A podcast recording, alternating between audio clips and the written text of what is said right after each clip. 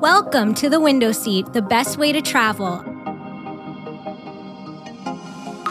Everything that I need, across the seas, pack my things, and just leave with little dreams. I'm here today with Rad for episode Morocco. Yay! You sound so enthusiastic. Well, I am enthusiastic, but that's just like where my level's at constantly. You know me. But yeah, I'm excited. Uh, I'm here for another episode. But this time we're going to listen to what you've got to say more so than what I've got to say.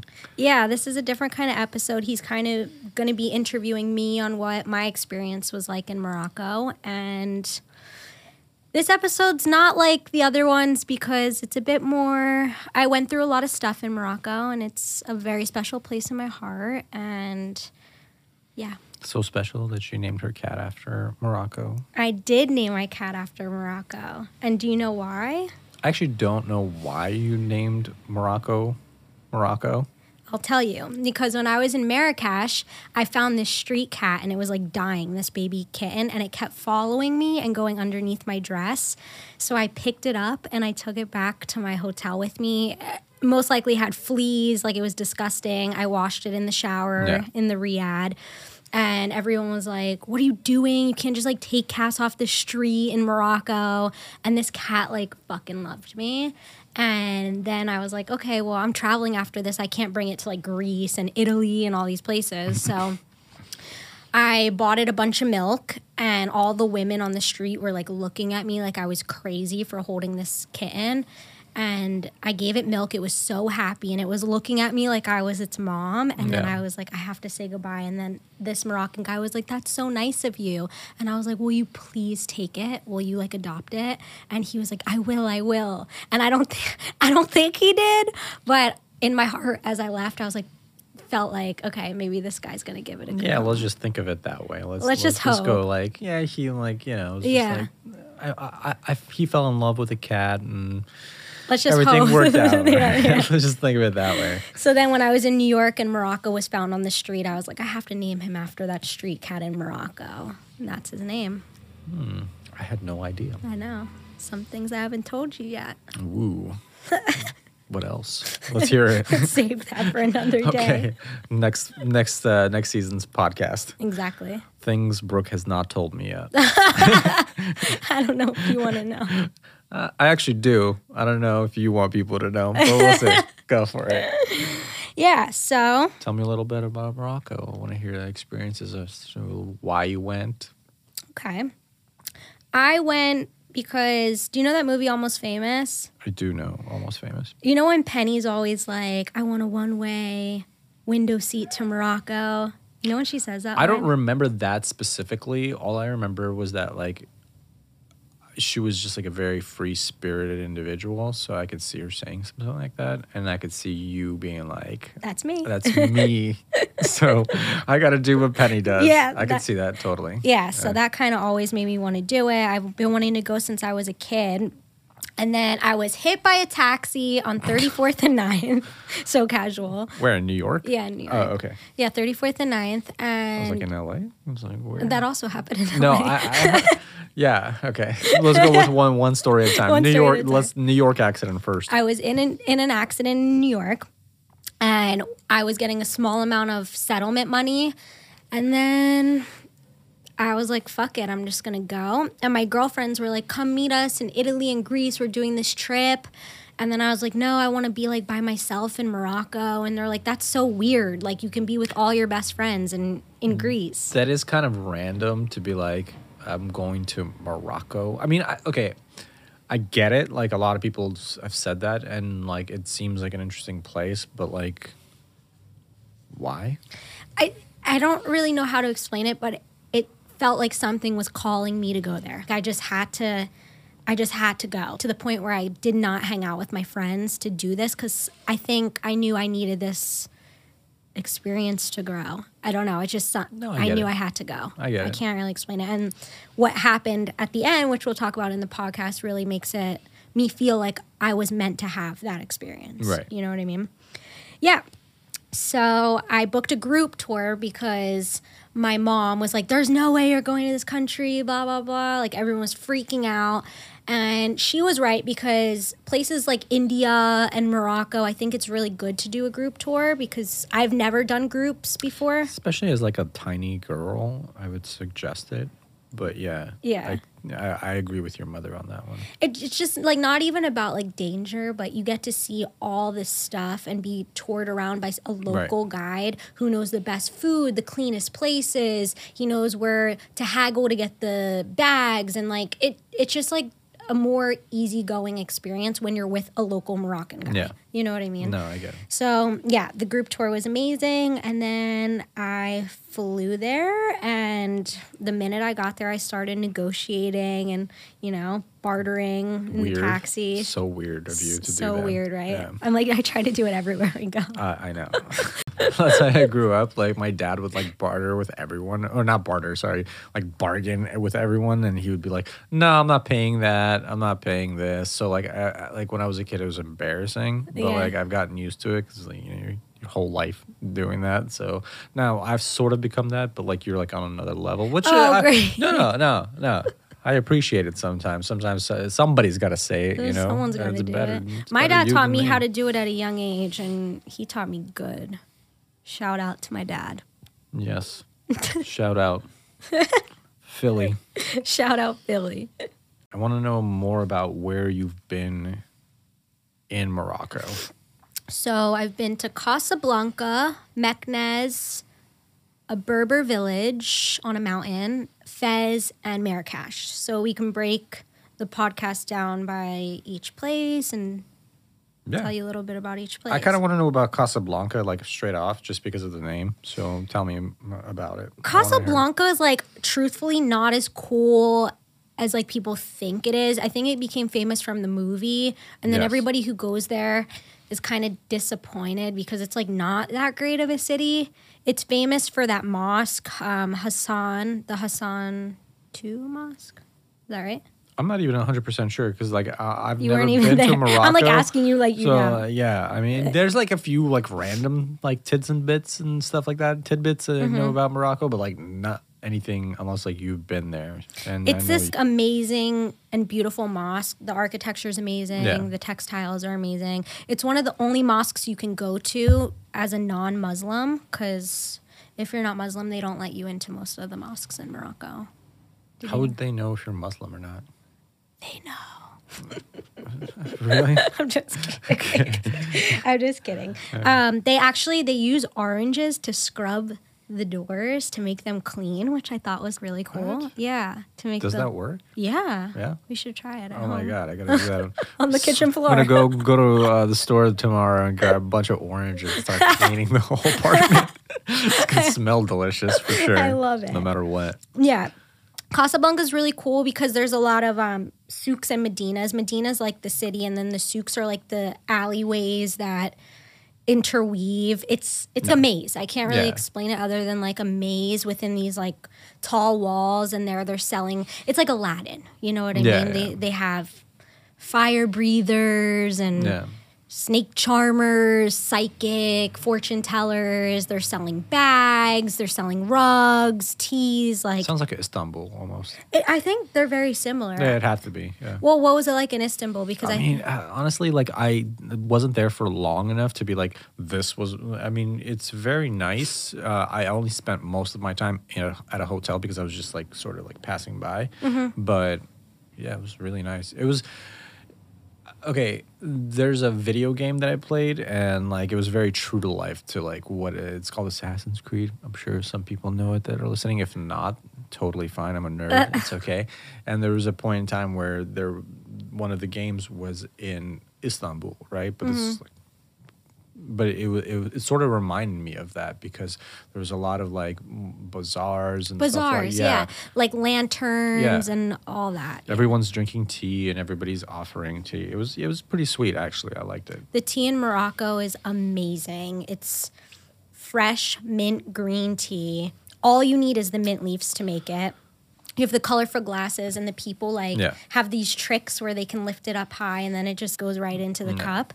And they drink it even when it's one hundred twenty degrees and it's so hot and you're sweating. And the women are in their burqas with their, you know, only you can see their eyeballs yeah. popping out. They drink it even though you're so hot because it's actually meant to cool your body down. No, I get that. Trust me. I like you go to Eastern Europe, it's the same way. Like you don't. Nobody has like those like little tea bag things. Yeah. Like, oh no, that, that would be a happen. sin in Morocco. No, seriously, people like freak out if yeah, you bring that out. No. So yeah. But yeah, I don't have much to say about Casablanca. That's where I met the tour. And that's when I met the two people that really changed the trip for me. It was an Australian woman and her daughter who was a little bit younger than me at the time. And we just like really hit it off. And the mom, her name was Liliane. She was like, I can't believe you're here by yourself. I'm going to take you in. Like my daughter. And then the whole time we just stuck together. And even though the daughter was my age, I felt so connected to the mom.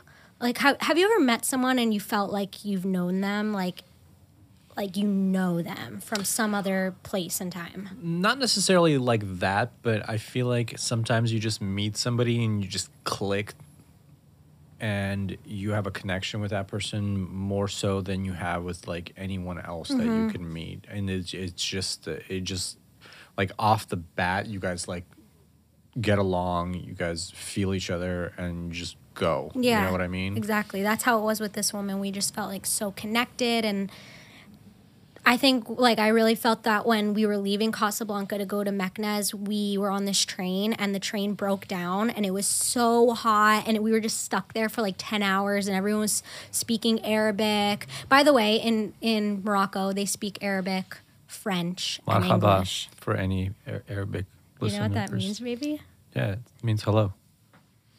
Oh, yeah, you're right. Yes. I was thinking I, you're I saying right. Habibi or something. No, marhaba means hello. Wow. That's Look right. at you. Man over of the here. world here, just yeah, so you know, F Y I. Culture, it's turning me on. Oh, my God. Jesus Christ. Right. Anyway, the train had broken down, and everyone was, like, freaking out. And me and this the mother, Liliane, we were just laughing our asses off. Just, I don't know, like, the whole trip to us was so funny and bizarre. We're like, what's going on? Like, it was so funny. And she... It was weird because now that I'm telling you this, she had asked me on the train because I told her I'm a singer, and she was like, will you write a song about me one day? Mm-hmm. And years down the line, as I, I'll tell you the story, I I ended up writing a song about her. So it's just... Anyway, keep going. So Meknes, we, yeah. get, we arrive in Meknes, and it was a cool city. There was also, like, it didn't blow me away, Meknes. They had spice markets there, which are really cool. There's, like, mounds and dunes yeah. of different spices. I'm sure you've seen pictures. Of I have seen pictures. Like. I've also heard that they have camel burgers there. How did you know that? Uh, just random, like, tidbits YouTube? of information. YouTube, you know. Well... Yeah, speaking of camel burgers, there was... That's a good segue. Speaking of camel burgers, go for it. Um, there was a camel burger that was like dangling from a hook, and it was just like a head of a camel with flies around the eyes, like just absolutely disgusting. So me and the girls were like, we're not eating this. And our tour guy was like, it's so good. It's like notorious in Morocco. And we're like, we're vegetarians. I mean, I'm not really fully, but we just all kind of lied. And then they're like, okay, we're going to put you at this other table. And across the way, and it was a restaurant that only had like one table outside yeah. and then had to go down the street just to cook the food. So we didn't even like see it prepared. And shady. so shady as fuck. So all this restaurant had was one table and lentil soup. That's it. So I was just happy that I wasn't e- eating the face of a camel. They were literally slicing off the face of a Honestly, camel. Honestly, if it came down to like camel burger or lentil soup, I'm definitely eating the fucking camel face. Ew, okay, I you're fucked. God, I swear to God, I'm eating that camel face. That's fucked. Anyway, I decided to eat the lentil soup. Yeah. And as I'm eating the lentil soup, this cat, there's stray cats all over Morocco. Yeah. This stray cat comes up and it's like literally like touch rubbing and purring against my feet. Yeah. And I'm like, that's so cute. And then the other girls were like, Brooke, don't look down. So of course I looked down, and the face of the cat, half of it was gone, and it was just Jesus. bone, and it was like dangling.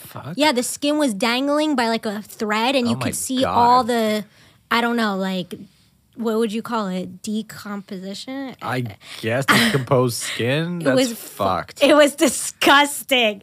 As I was eating, and this like bony cat with like probably diseases is rubbing up against me, and I had the worst anxiety of my life. I never take Xanax. I popped a Xanax. I w- couldn't breathe, and that I would was, have a panic attack too. That's it gave me a so panic fuck. attack. First I'm of like, all, where I'm an am animal I? lover, so like to like see a fucking cat. Like, I saw a pigeon get like run over once, not even like fully, just die. like having like this is like when I was a kid, and I saw like a, a pigeon uh, get its foot run over, and I like Did literally had I cried. I was a kid. Oh. I cried my eyes out. Like I, I was, saved a pigeon once. I think I told you. You that did story. tell me about that. yeah. yeah. So that's pretty much Meknes. Actually, one other thing happened in Meknes that I don't think I've ever told you this before, but we were walking through the the souks, the alleyways, yeah, and I saw this mother begging with her child, and yeah. the child didn't have eyeballs. Like, they, it was just like an empty eye. That's, I don't know why I'm telling all these disgusting Moroccan stories, because it's actually no, amazing. Because I mean, it's reality, you know, yeah. like it's not all like tourism. Like when you go to a different country, like real shit happens. Yeah, exactly. This is just like what I saw. Yeah. Exactly. So this woman, she's begging with her kid. The kid yeah. has no eyes. I'm like shocked. I've never seen anything like that in my life. So I asked my tour guide, whose name's Tariq. I'm like, Tariq, like, what the fuck? And he was like, oh, this is so common in Morocco. The mother takes the weakest link of the family and yeah. removes the eyeballs of them to yeah. beg for money.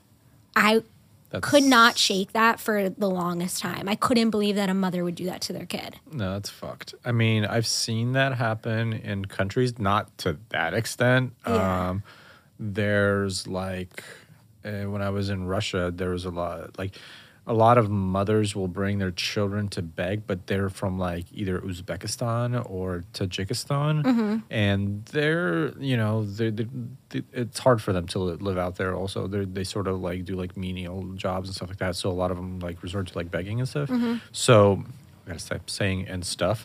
But um, so yeah, uh, so I've seen that. And that alone makes it, makes it sad, but I could just imagine what you would felt like seeing a child with no eyes. I, it was really hard. It's one thing for like a child to be blind, but like no eyes, that's like another level of just disgusting. It's it's just it's beyond disgusting. It's really fucked that like somebody would go to that length to try to get money. I mean, I I want to say I get it, but I don't. Don't I don't. Yeah, I, I, you can't. I think I never will, because I yeah, just I'm not. You're never that, been. Not, yeah. I would, yeah. No matter. I feel like no matter what situation I, I would be in my life, I would never put a child through that. Yeah, exactly. exactly. But yeah, please go on.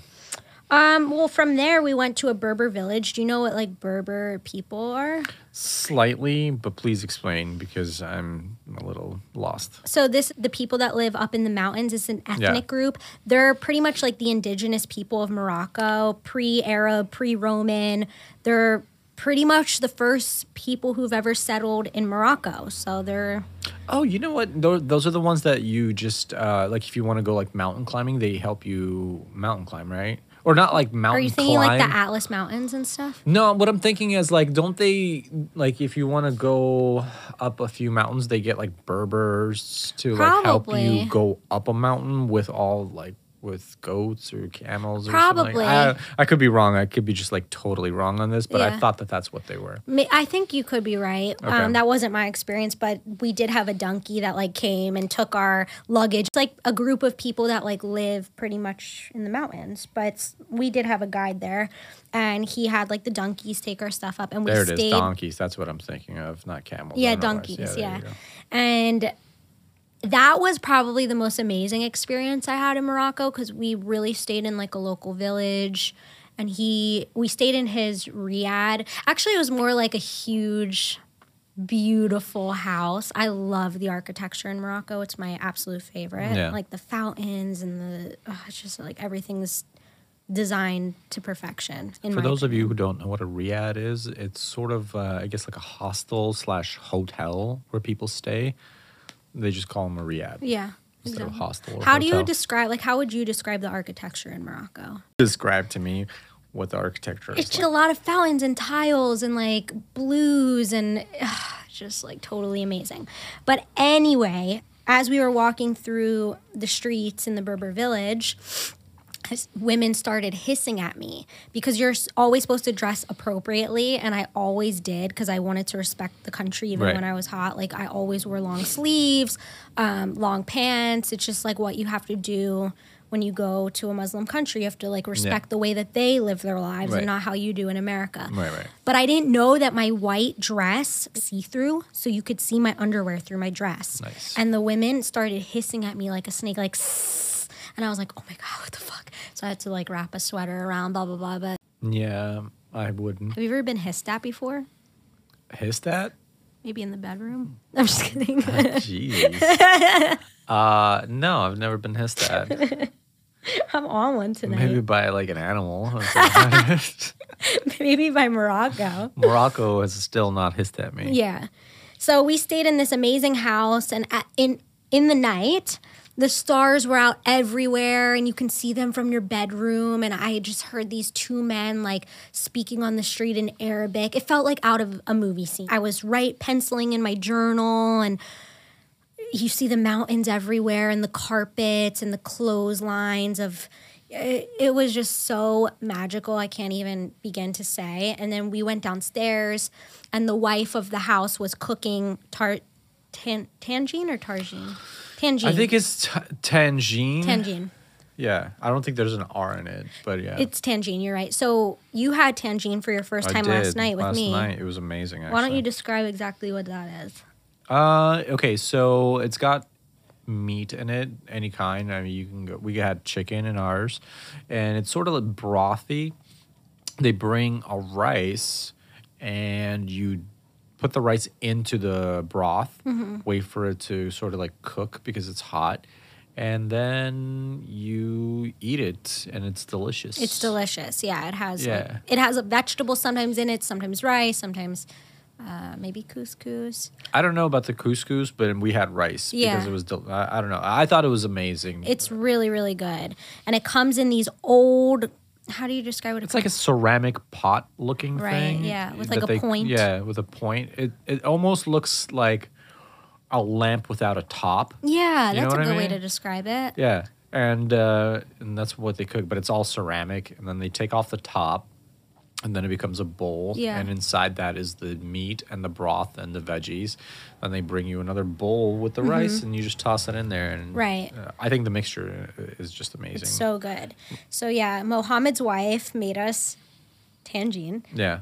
But I thought it was really crazy because at the end, we're all having this group dinner, and once the dinner was made, he made his wife go sit in the other room and eat by herself. Like, she yep. couldn't participate with us. And yep. that was, like, really hard for me to swallow.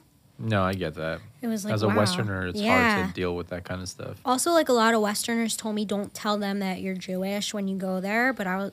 I felt so comfortable a few days in. Right. At this dinner, we were comparing Arabic to Hebrew, drawing it out for each other. Yeah. And I thought that that was so cool that we were like able to, yeah. everyone was so chill, and they took me to the Jewish district yeah. and, and all of that. So I, mean, that I think it's like a misconception that like every like, you know, Middle Eastern, like Arabic individual somehow dislikes Jewish people. Yeah, it's not, not true. Fact. Yeah, especially you know? in Morocco. Like they're very, yeah. they're not as... um Not as... Orthodox, I guess, mm-hmm. with their religion. There's a bunch of countries that are, are mainly Muslim, but they don't have that sort of lifestyle where nobody wears burqas, you know, but it's mainly a Muslim country. Yeah. Would you want me to wear a burqa? Yeah, yeah, definitely. Let's go clubbing in. That, you're blushing, man. Am I? I think it's the old fashioned. That we're drinking. Getting, uh, we're drinking right now. Yeah. Um, well, I could tell you like a little bit just about Morocco, like things that you should know before you go. Please. One thing about the Berber village that I learned while we're on that is speaking about Judaism. In Morocco, all the houses kind of look the same. Like, you can't tell who's wealthy, who's poor. They all right. kind of look the same. But when you're invited into the household, that's where you can tell somebody's class by the way the home is decorated mm. and, and all that. Where Americans and Jewish people, it's more about how the house looks on the outside, like showing people, oh my God, like my house is so big and grandiose, and yeah. but like inside it's not as maybe warm. And I love that about the Moroccan culture, is that like you don't know until you're invited in, yeah. like how somebody's home really is. Yeah, yeah. Do you know what I mean? No, I, I do know. That was yeah, cool. I think that's pretty sweet, actually. Yeah, I really liked that a lot. Um, but basic information, the currency is dirham. Haggling is a really big part of the culture, which again... How's the traveling there? I mean, it's a lot of trains. They break down, like I'm telling you.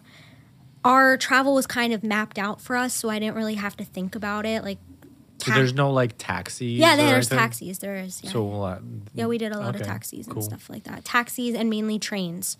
And I was there, I think, ten days, and I saw a lot within ten days. But we were on the move. Like, yeah. we had it, like, structured. Um, yeah, they love haggling. If you just go in and you're like, sure, I'll give you ten dirham, they're mm-hmm. like, that's no fun. Like, yeah. it's part of the game. It's part of the way that they live. So everybody told me that, they're like, you're a Moroccan woman. And I'm like, why? And they're like, you literally negotiate better than, like, pe- real Moroccans do. Yeah. And I was like, thanks. I know. yeah, so... um They do the call of prayer five times a day. You know well, about yeah, that. Any Muslim country will have that. What What do they do? Uh, is there some sort of uh, like alarm? Because I know like yeah. in, in a lot of Muslim countries they'll have like either bells mm-hmm. or something go off five yeah. times a day, and, and then people, everybody just stops what they're doing yes, to like, pray. Literally on the highway, people will just get out yeah. of their car, yeah, be on the ground. See, I've those are real Muslims. Yeah. Did I ever tell you that I know the Prime Minister of Morocco's son? No, you did not. He went. He went to my college. I called him Morocco. uh, yeah, he was the Prime Minister's son. Apparently, hopefully he doesn't hear this. But apparently, he was like, his dad was like Trump, like, and no one liked oh, him, and he like ruined the country. And then I was like really embarrassed when I told everyone I knew him. but um, mm. but yeah, his son basically would take us out to like really nice expensive dinners in New York. It yeah. was pretty awesome. So That's you basically met Donald Trump Junior? Yeah, of Morocco. Of Morocco. yeah. That's awesome. Yeah. And the food, like we're saying, it's a lot of chicken, falafel, hummus, tabbouleh. There's a lot of spices, saffron. What's like the most beautiful thing you saw out there? If you could say well, one thing. What comes to my head about that is my friendship with Lily. It was like a moment in time where I that my friendship was the most beautiful thing that happened in Morocco. It was less about the country and more about the person that I was with, building this relationship with. Yeah. And that kind of sounds like that movie Casablanca. Remember at the end, what does he say? Do you remember that line? Uh, oh, I think it's this. Okay. I think it's, uh, I think this is the beginning of a beautiful friendship. That's what it was. I think this is the beginning of a beautiful friendship. Yeah. So that's, that's really rang true to me. That's. Well, well that answers the question, because yeah. I asked you what was the most beautiful thing you saw in Morocco. And if that's the case, and so tell me about it. We just, everything I'm telling you about, we experienced together. And because I was alone, we just... You know, she was like a mom to me, like on that trip. Like she would fold my clothes because they never fit in my bag, and every place we had to move, she'd refold everything up to like fit back in, and just like motherly things. Yeah. And, you know, when we were in Marrakesh, like we went to go see a psychic. We're like, we want to know. And then something like rang to us, like we don't want to know anymore. Yeah. So we didn't go. And then that made me feel, well... Later down the line, I almost wish we had went, so maybe we would have been told certain things. But yeah. just,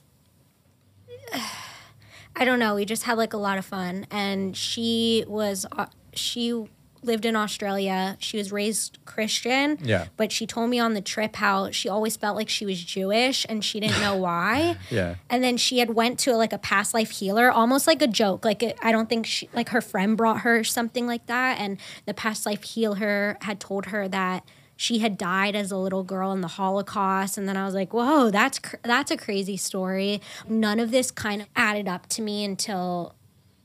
until the end of our experience, which right. I'll get to as as we go. But yeah, um, I'm going to tell you about Fez and Marrakesh, and then we'll get... Let's go, let's go with Fez first. Sure. So Fez is a sick city.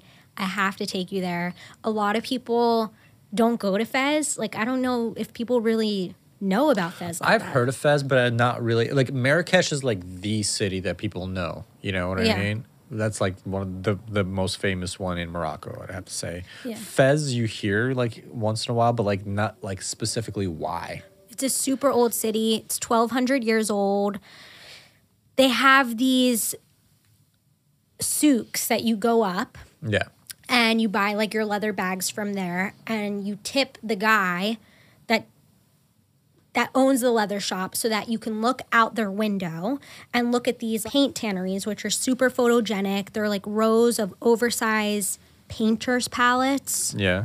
Full of these deep, earthy tones, and they're, like, glistening in the Moroccan sun, and it's super beautiful. Everyone wants to go get the, right. like, Instagram photos there. Of course. Um, yeah, it's really cool. Gotta get the I G photos. Gotta get the I G photos. This this was pre-Instagram when I went. Yeah. My phone was like, shit, I wish I had good pictures. But, yeah, but when I was up there, I actually bought a leather bag, and I haggled one down for Liliane, my friend I'm telling you about, yeah. and she got, like, this sick suitcase, and everything, like, smells of fresh leather. Yeah. And we were super stoked about getting this bag. And, yeah, Fez was super cool. At night, we all kind of got drunk, and we did karaoke. And they were asking me, like, Brooke, go sing, go sing. And I was like, yeah. no, no, no. And then the Moroccan men were telling me, like, to say all these Arabic words. Mm-hmm. And then I was saying them, and they're all cracking up. And I'm like, what's so funny? And they were obviously, like, bad curse yeah, words and stuff. Yeah. And so then I was like, you know what? I saw out of the corner of my eye these Moroccan women that were working in the bathroom wearing their burqas and everything. And I pulled them onto, like, the bar stage. That's and a big all, no-no. Yeah, all the men were like... Well, because I was, like, in control, and they heard me sing, yeah. and I was like, you know, I was like, you know what? I'm going to give these women a moment of, like, fucking freedom. And so I was like, sing with me, and I passed them the mic, and they just, like, had this fear in their eye, like, we cannot do this. And I was like, it's okay, do it. And then they start singing, and we're all dancing, and then the Moroccan men were, like, cool with it because I yeah. was leading the way. And these women, I just saw in their eye, like, they had this moment where they're like, like, what's happening? It was really cool. I felt proud of myself. I like that liberal arts confidence here. Yeah. I'm going to give these women. So. That's awesome. Yeah, it was really fun. You're lucky they were cool about it. Yeah, it could have been a bad situation. It could have been a bad situation. But it yeah. wasn't. It was a good situation. Yeah. And then when we were walking home, um, we were all a little bit drunk. And this girl, Sally, was like, we saw the street cat. And she was like, come here. You know, yeah. calling to the cat, and it got scared. And instead of coming to her, it ran into the street, and all you hear is like, Jesus and, Christ. Dude. It you was have, like, a the sound. worst sound, or, like, cat stories in Morocco I've ever. ever heard in my life. It's like, it just gets worse. worse, as they go. I don't even want to know what happened in Marrakesh, okay? Uh, yeah, we don't, I don't know what happened to this cat. It ran into, like, this thing. I yeah. don't know if it died, but the sound was so bad. And Sally and me just cried so hard. Sally and I, we cried so hard. Like, we're like, oh my God, she's like, I killed it. I killed it. It was horrible. Yeah, it was really bad. But so, yeah, I highly recommend going to Fez. It's just an amazing, ancient, old Moroccan city with a ton of things you can buy. I can't wait. I want to see There's it. so much. Like, the rug, the carpets. There's belly dancers. Like, just everything. Oh, it's, now I'm going. Oh, yeah? You're going for the belly dancers? Oh, yeah? Um, it's definitely not the tannery. The tannery's not bringing you there. You're funny. I got a funny one.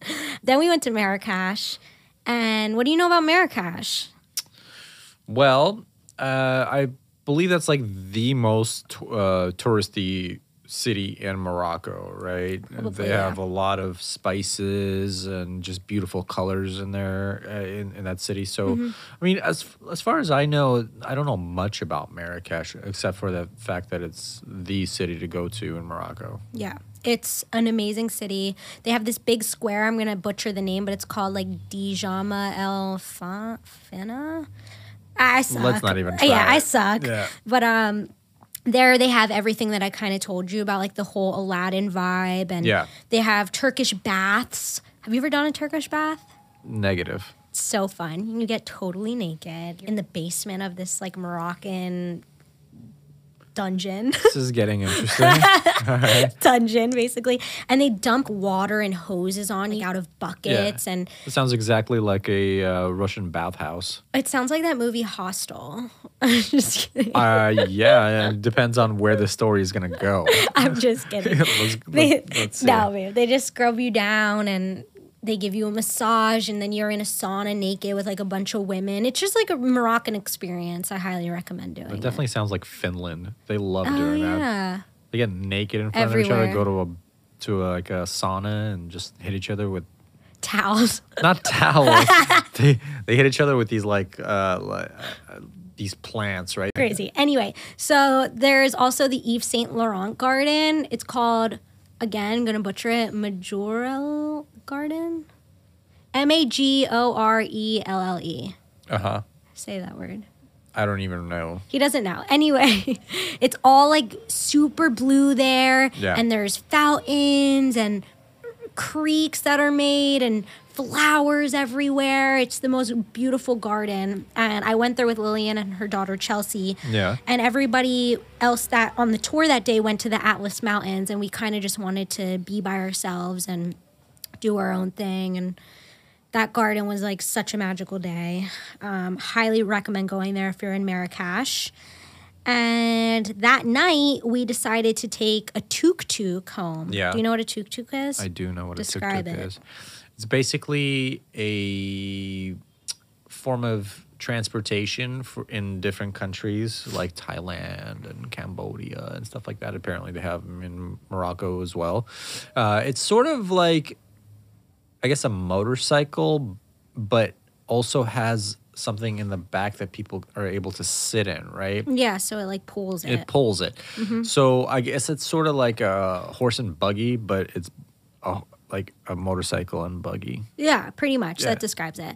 So we were in this tuk-tuk, and I asked them to take us to Pasha, which was the name of our hotel.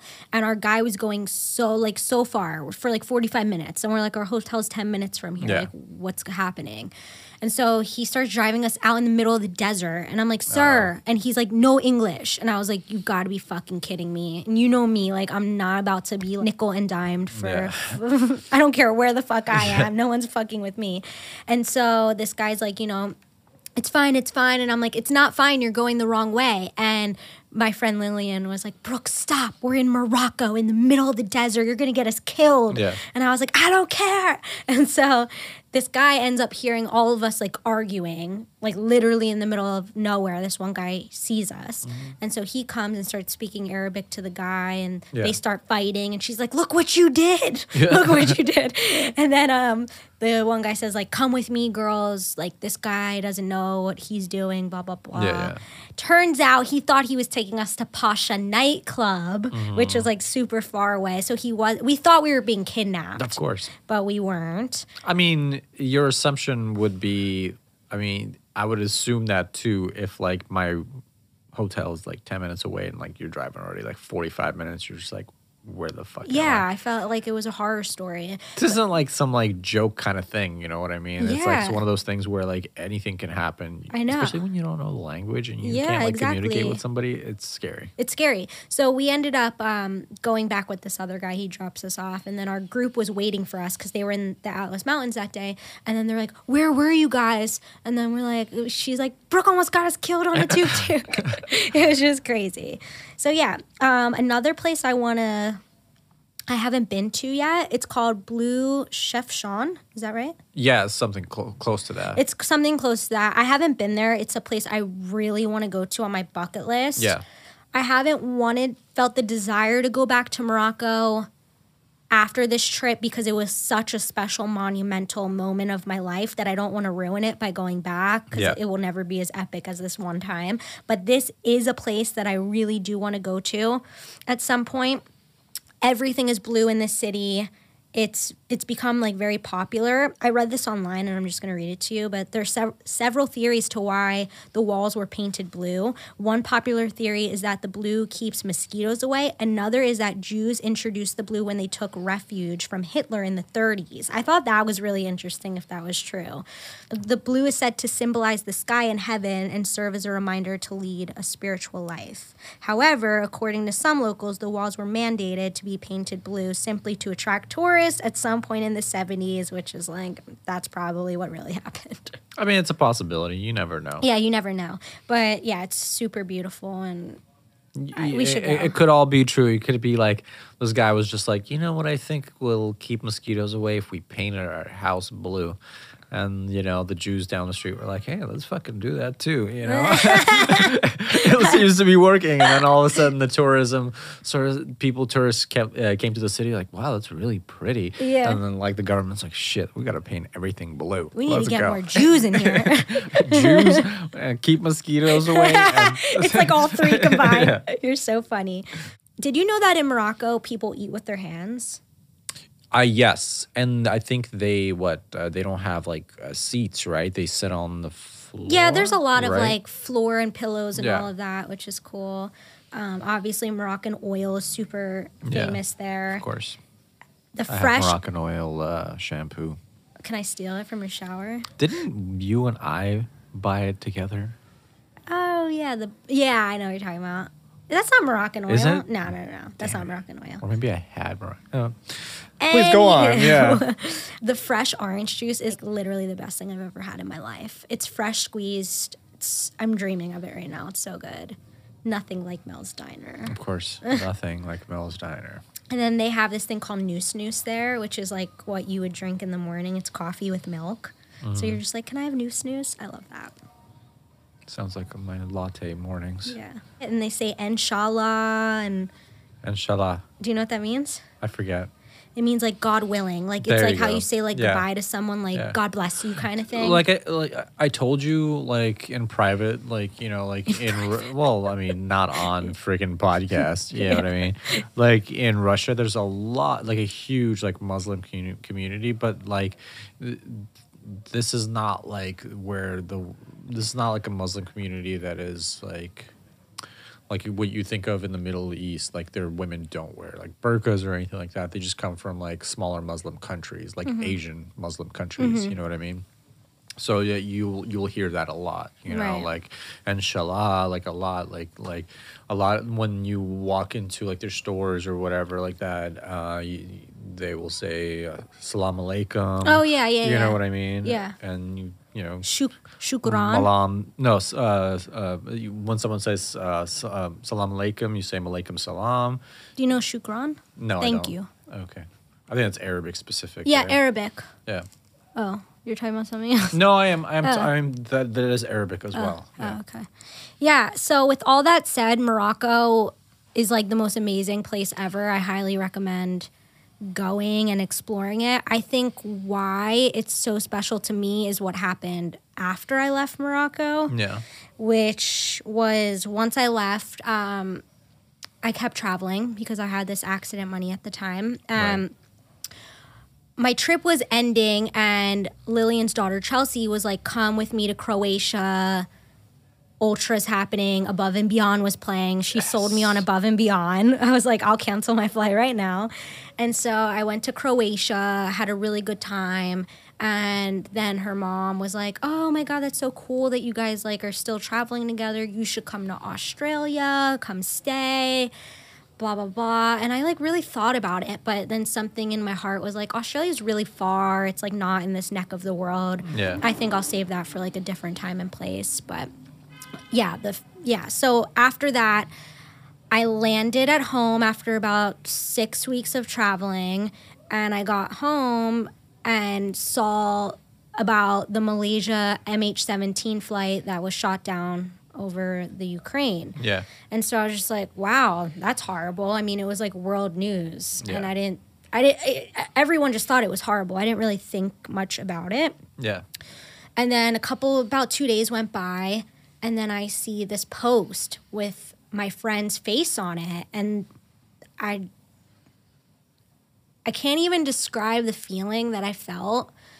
Like, th- it was just like such world news, and to think that someone I just built such a beautiful friendship with was on that flight that got shot down with two hundred ninety-eight people. Like, what's the chance that someone I know was on that, and the chance that I could have said, yes, I want to go back with you. I already said, yes, yeah. I want to go back with the daughter. And then who knows, I could have been on, on that of course. plane. So I just, that really honestly, like, it was pretty tragic for me to experience. I could imagine. I mean, not only the fact that, like, you had somebody that you had a connection with, but I feel like just the fact that you know that you could have been on the flight, you know what I mean? Yeah, and then you're thinking about, like, what were those final moments like yeah. for those people? Like, did they know what happened? Yeah. And I don't know. It's just weird that she came into my life the last week of her life, and we had such a connection because our time together was so short. I mean, we only spent ten days of our whole life yeah. together, but it was so impactful. I don't I don't really know how to describe it. I mean, that. I think uh, anybody that can have such a huge impact on your life that you remember them for such a short period of time is like a huge thing. And yeah. you said, you know, like, and I agreed with you, sometimes when you just meet somebody, you just like click.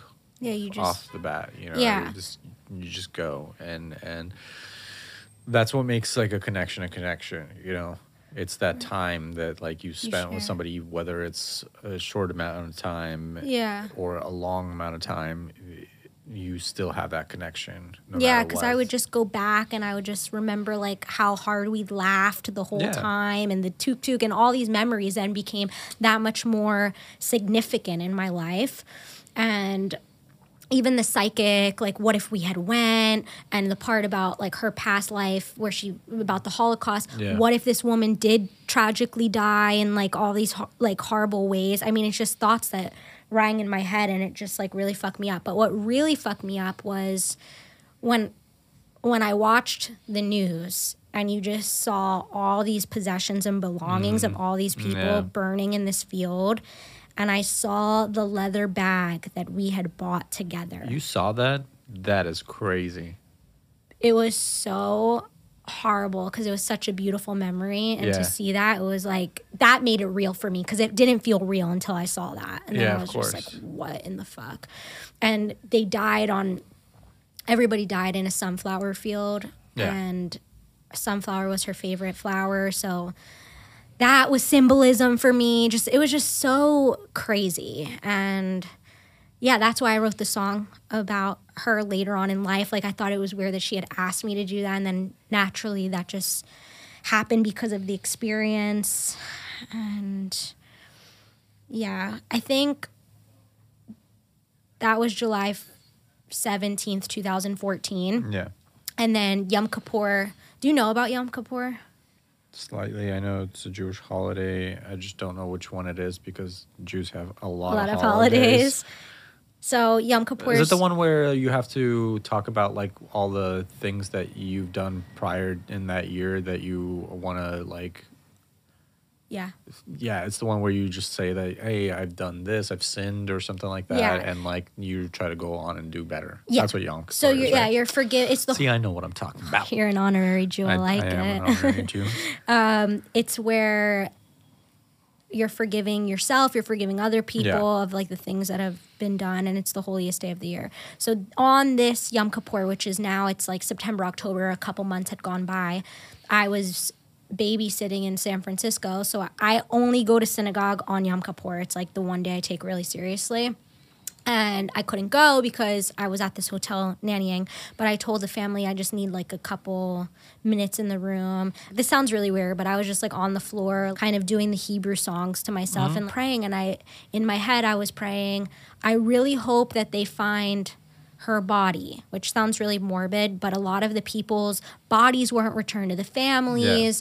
Yeah. There was a lot of looting that went on, and people couldn't get their their families' possessions and yeah. bodies back. And so months had gone by, and after, you know, four months, you don't think that that's going to happen anymore, yeah. you know? And so I was just, like, praying that that Lillian's family would have closure and that, you know, they would make peace with that whole situation. That night, the daughter texts me and she says, do you know what happened to mom today? And I was like, what?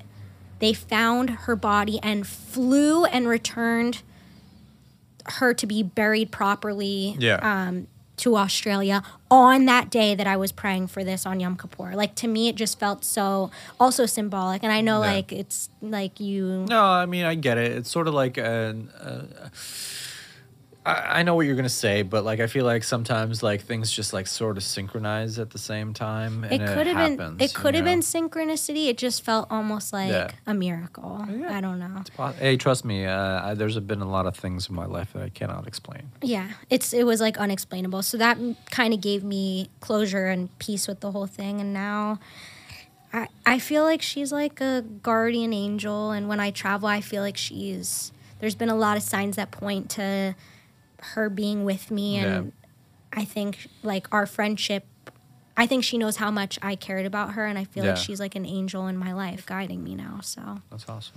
Yeah, it was really it was really intense, really beautiful, and I want to dedicate this podcast episode to Liliane Derden. That's right.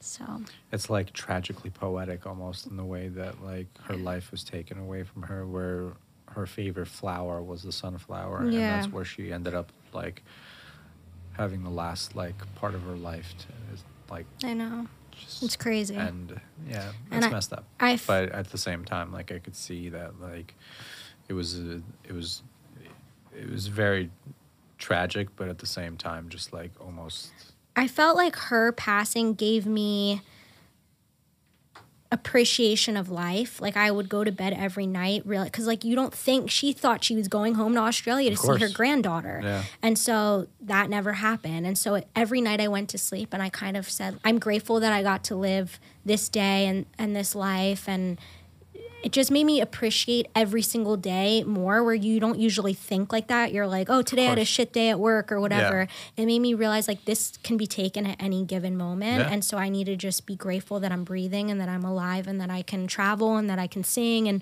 that I can have beautiful relationships with people. And I agree with you. I feel like the experience that we live now and experience what we're experiencing now and not wait for anything else prior past that. We need to really appreciate that, and that's why I try to live my life like that.